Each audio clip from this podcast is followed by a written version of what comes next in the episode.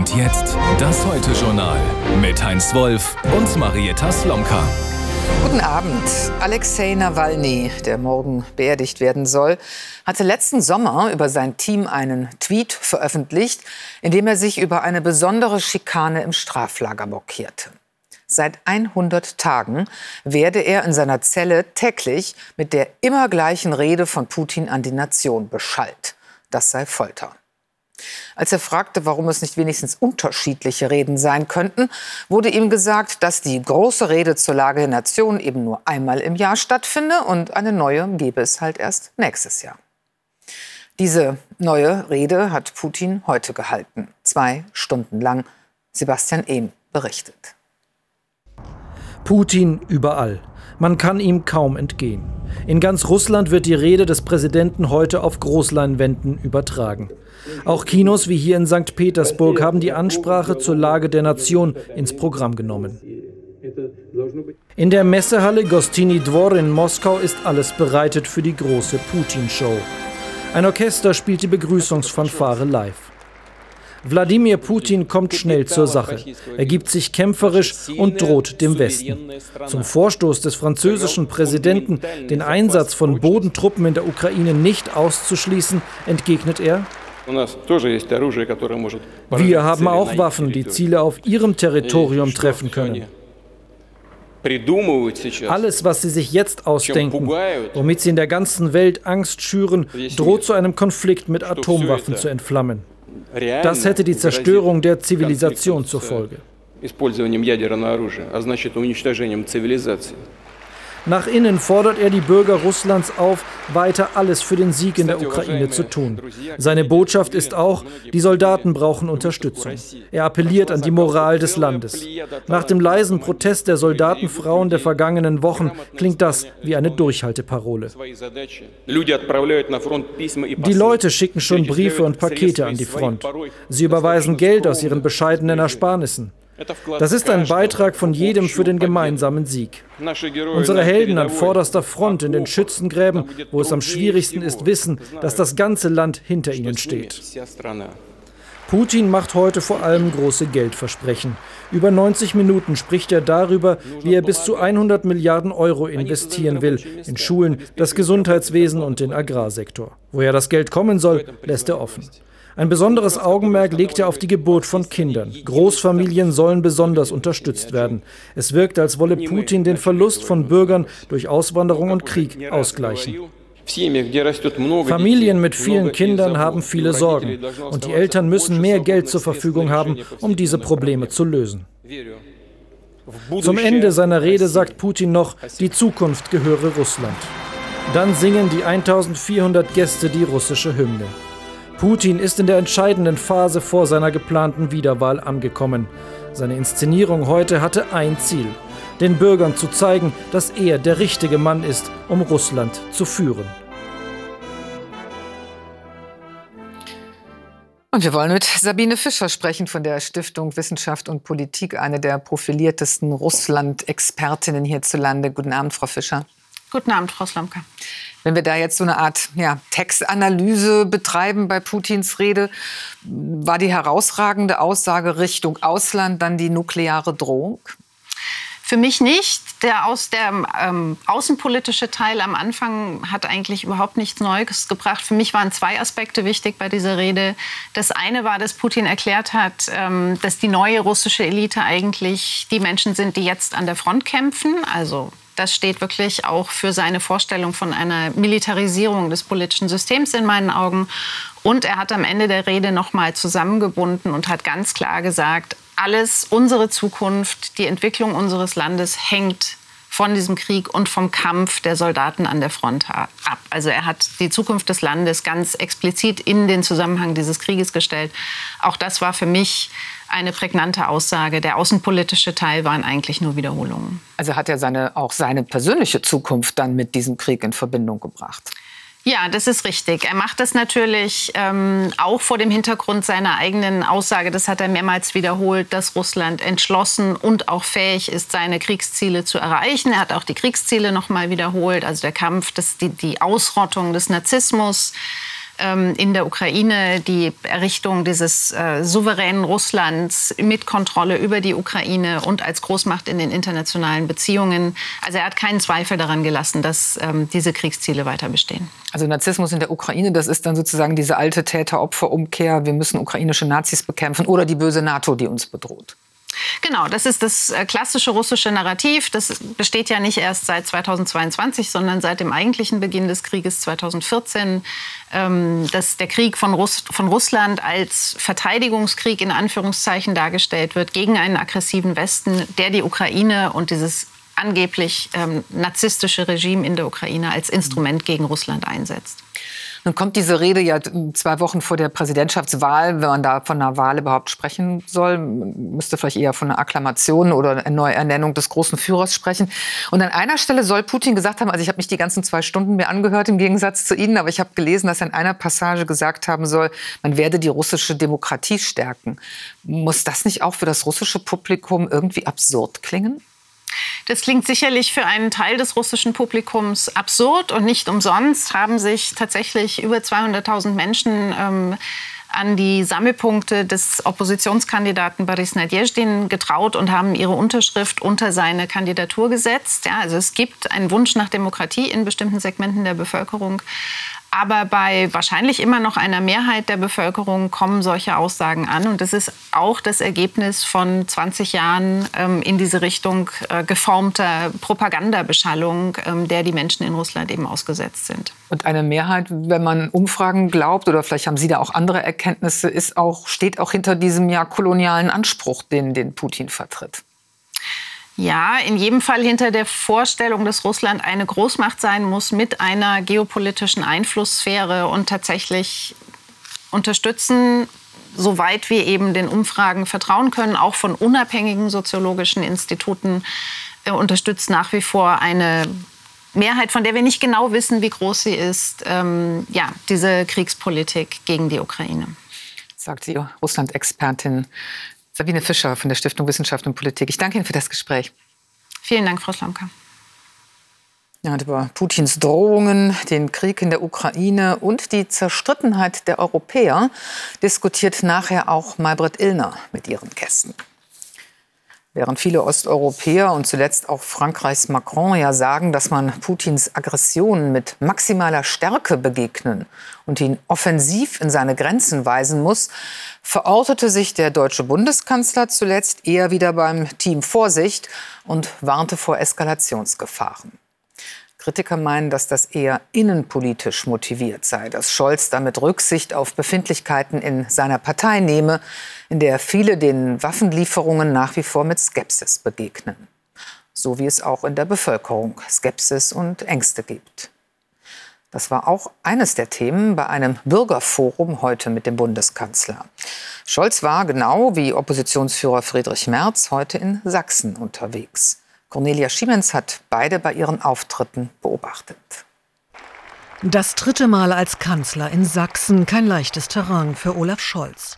Der Ukraine-Krieg polarisiert hier mehr als anderswo. Die Mehrheit ist gegen Waffenlieferungen, hat Angst, dass der Krieg eskaliert. Die Bundesregierung hat sich für das Schwert entschieden und nicht für den Geist. Oder mit anderen Worten, mit Waffenlieferungen und nicht für die Diplomatie. Warum? Der Hinweis darauf, warum machen wir keine Diplomatie, unterstellt, dass wir keine machten. Erstens habe ich mit dem russischen Präsidenten gesprochen, vor dem Krieg und hinterher auch. Aber ich kann Ihnen berichten, bisher ist keine Bewegung ersichtlich.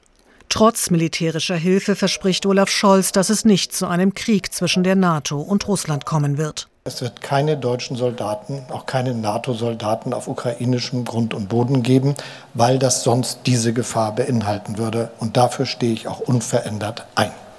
Seinen Dresden-Besuch startet der Bundeskanzler am Vormittag bei den Elbe-Flugzeugwerken, ein Hidden Champion in Ostdeutschland. Ein Unternehmen auf Wachstumskurs, international aufgestellt, mit zahlreichen ausländischen Mitarbeitern.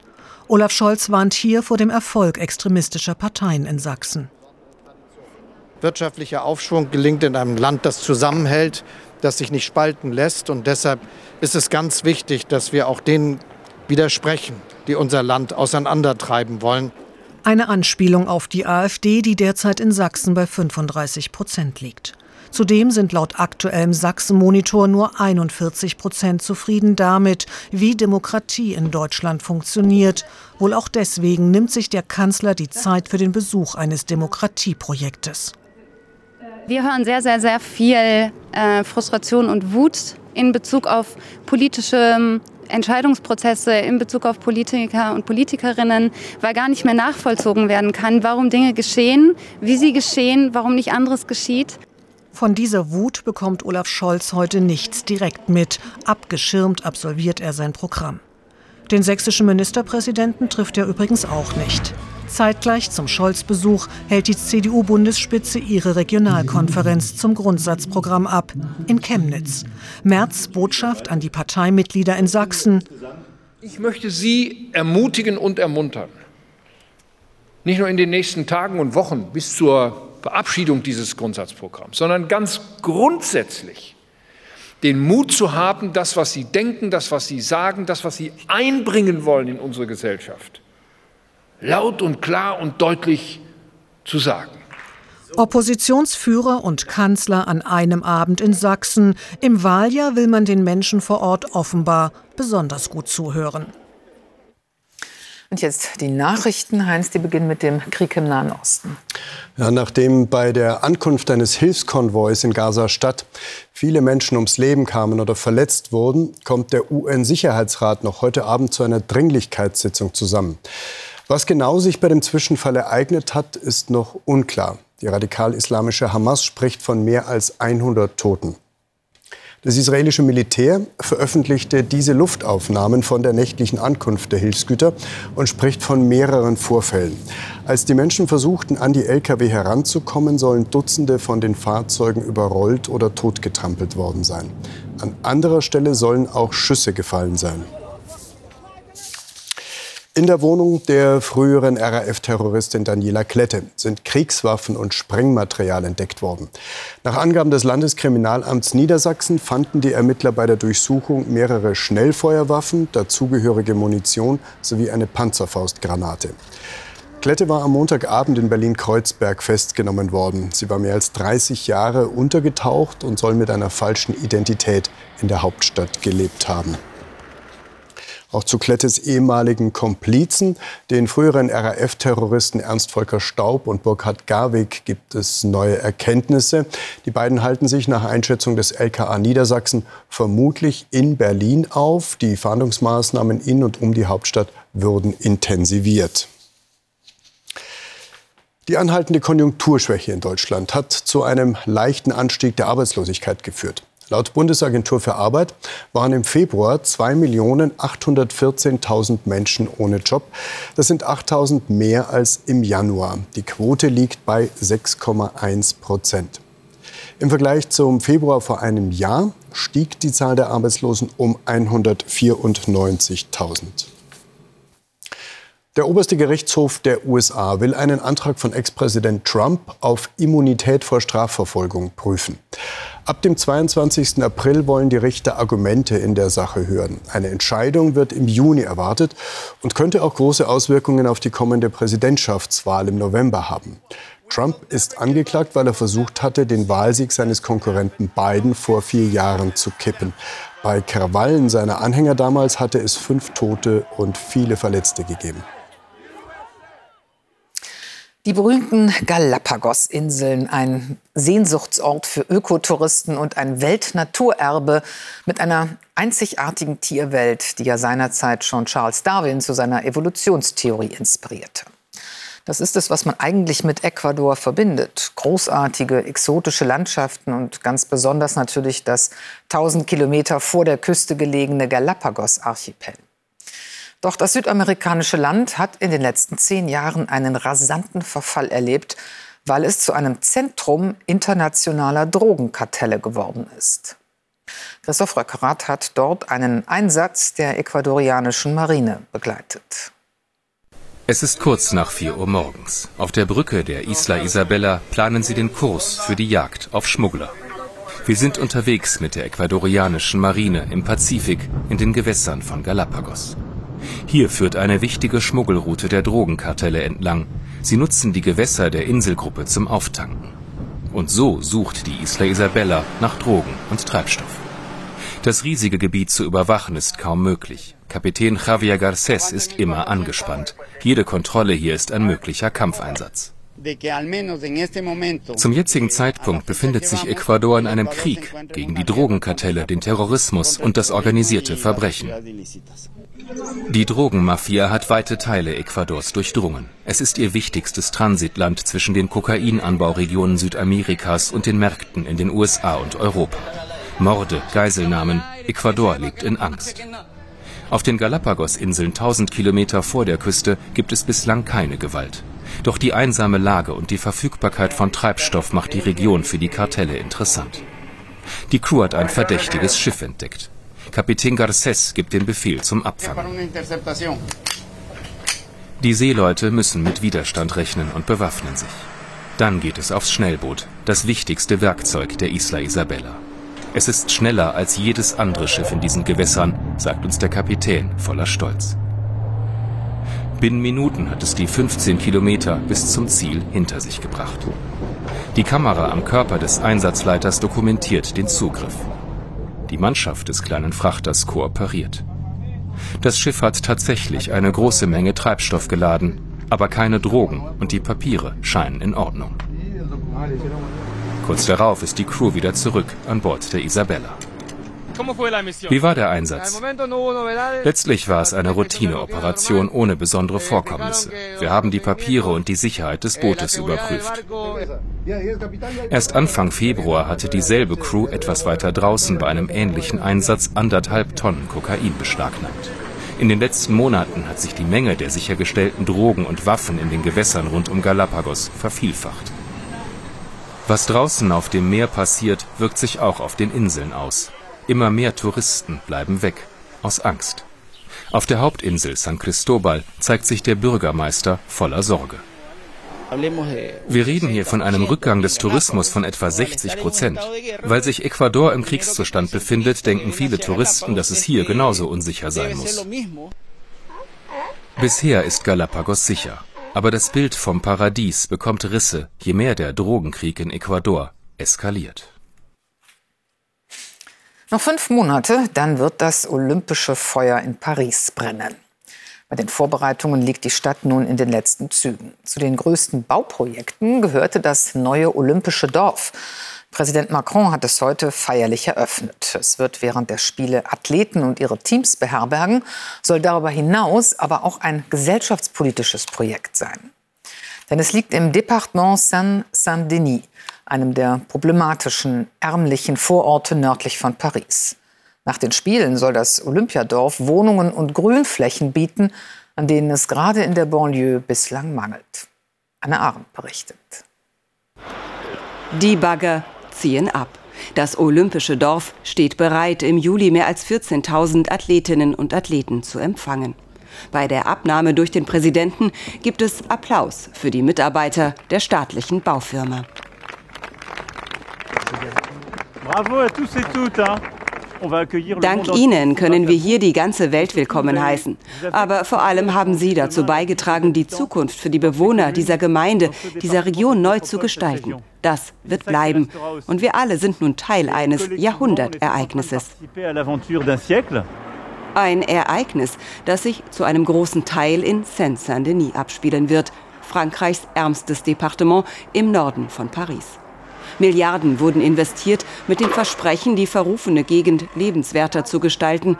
Die Pläne gab es schon lange für die ungenutzte Industriebrache. Durch Olympia hat das, wofür wir sonst fünfzehn, zwanzig Jahre gebraucht hätten, nur sieben Jahre gedauert. Eine Beschleunigung, die auch dazu beiträgt, dass neue Infrastrukturen, neue Schulen, Kindergärten und Geschäfte entstehen. Und damit nimmt auch die Gentrifizierung an Fahrt auf. Viele Viertel im Departement befinden sich bereits im Umbruch. Familien aus dem Pariser Zentrum ziehen an den nördlichen Stadtrand. Die Mieten steigen. In einer früheren Fabrikhalle wird nun Streetfood serviert. Ich bin gerade umgezogen. Vorher war ich im siebzehnten Arrondissement in Paris. Aber da kann ich mir nichts kaufen, zumindest nichts mit Platz für die Kinder. Während der Spiele ist das hier the place to be. Nur zwei Stationen vom Stadion entfernt.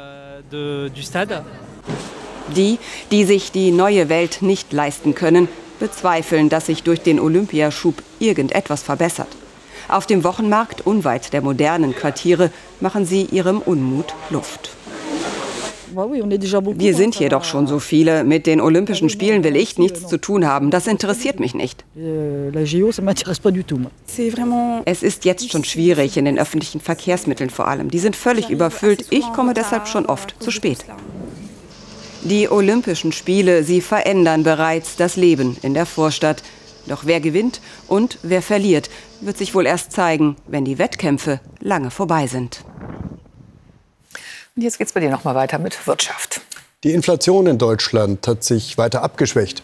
Im Februar lag die Teuerung im Vergleich zum Vorjahresmonat bei zwei Komma fünf Prozent, meldet das Statistische Bundesamt nach vorläufigen Daten. Frank Bethmann, wie kommt es zu dieser Abschwächung? Ja, vor allem die Preise für Energie sind gefallen. Strom ist auf Jahressicht wieder günstiger. Erheblich verbilligt hat sich auch Heizöl. Beim Einkaufen im Supermarkt täuscht der Eindruck zwar nicht, dass die Preise für Nahrungsmittel mehrheitlich immer noch zulegen, aber eben nicht mehr so stark wie zuletzt. Und so ergibt sich, dass nach drei Komma sieben Prozent im Dezember und zwei Komma neun Prozent im Januar die Inflationsrate nun nur noch bei zwei Komma fünf Prozent liegt. Das ist der tiefste Stand seit mehr als zweieinhalb Jahren. Jahren. Und zwei Komma fünf Prozent, das geht ja dann schon wieder in den Bereich, in dem die E Z B die Inflation haben will. Bedeutet das nun Spielraum für eine baldige Zinssenkung? Na, ganz so schnell wird es vermutlich nicht gehen. Die Währungshüter haben große Sorge, dass dann noch Preisschübe kommen könnten, dass die Löhne weiter steigen und die Unternehmen die höheren Personalkosten an ihre Kunden weitergeben könnten.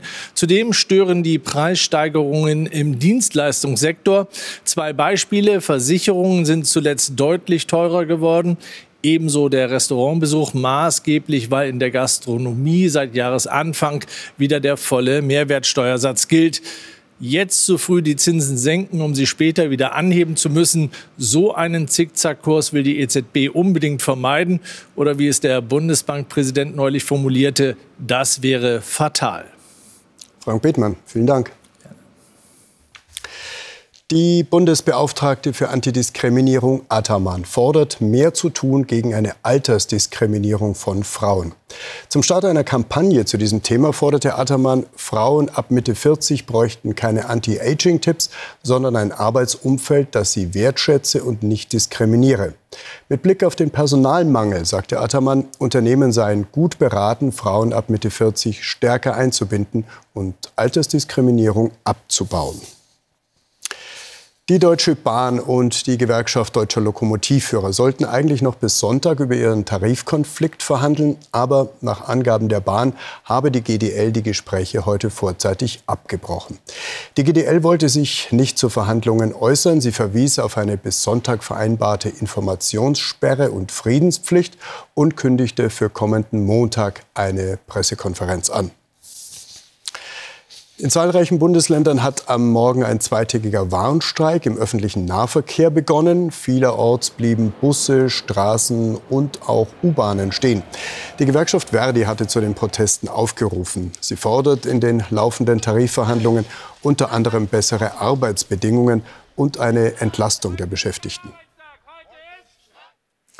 Dies ist das Meisterwerk La Horde des großen deutschen Surrealisten Max Ernst, gemalt neunzehnhundertsiebenundzwanzig, zu bewundern im Stedelijk Museum in Amsterdam.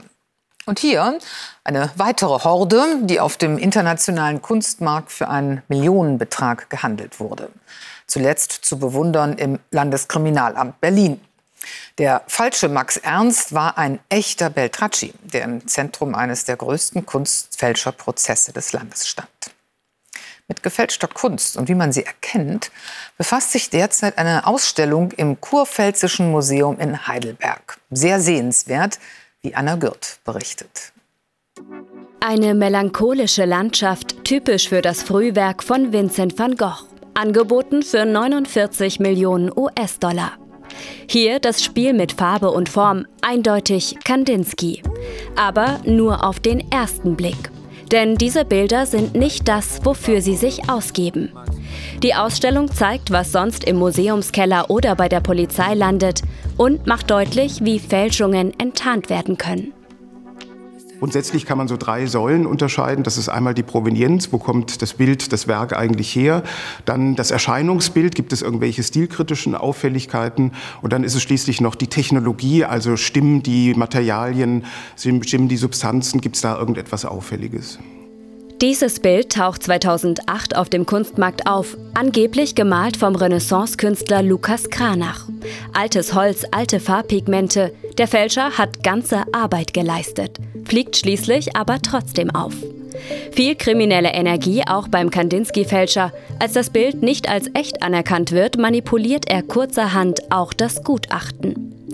Ein besonders spektakulärer Fall, der Fälscher Wolfgang Beltracchi, der etwa das Werk von Johannes Mohlzahn, hier ein Original, um dieses Porträt ergänzte. Im Stil von Heinrich Campendonk malte Beltracchi die Katze in Berglandschaft, Kaufpreis für das vermeintlich neu entdeckte Werk eine Million Euro. An dieses Bild konkret kann ich mich noch sehr gut erinnern. Einerseits, weil es sehr spät im Rahmen unserer Ermittlungen auftauchte zum Kunstfälscher Wolfgang Beltracchi. Das Bild ist damals untersucht worden und die Farbpigmente haben es letztendlich zu einer Fälschung äh, gemacht, weil diese Farbpigmente zu dem Zeitpunkt der Datierung noch nicht existierten. Fälschungen erzählen ihre eigenen Geschichten und verraten viel über das Geschäft mit der Kunst. Das gleiche Werk, das vorher bejubelt wurde, das mit einem Milliardenbetrag vielleicht versehen wurde, wird plötzlich verlacht. Man sagt, es ist ganz schlecht gemalt und es scheint plötzlich nichts mehr wert zu sein. Und dann muss man sich ja fragen, was hat sich da eigentlich verändert? Auch dieser Rembrandt wirft Fragen auf, geschaffen von einer künstlichen Intelligenz und mit dem drei D-Drucker in Form gebracht. Ein Blick in die Zukunft der Kunstfälschung, in einer Ausstellung, in der es keine perfekte Fälschung gibt. Denn die hängen weiter als Originale in den Museen. Das war's von uns. Gleich nach dem Wetter geht's, wie schon angekündigt, bei Maybrit Illner weiter. Und um null Uhr dreißig gibt's dann unser heute schnell Update mit Christopher Wehrmann. Und uns morgen wieder auf Wiedersehen. Wiedersehen.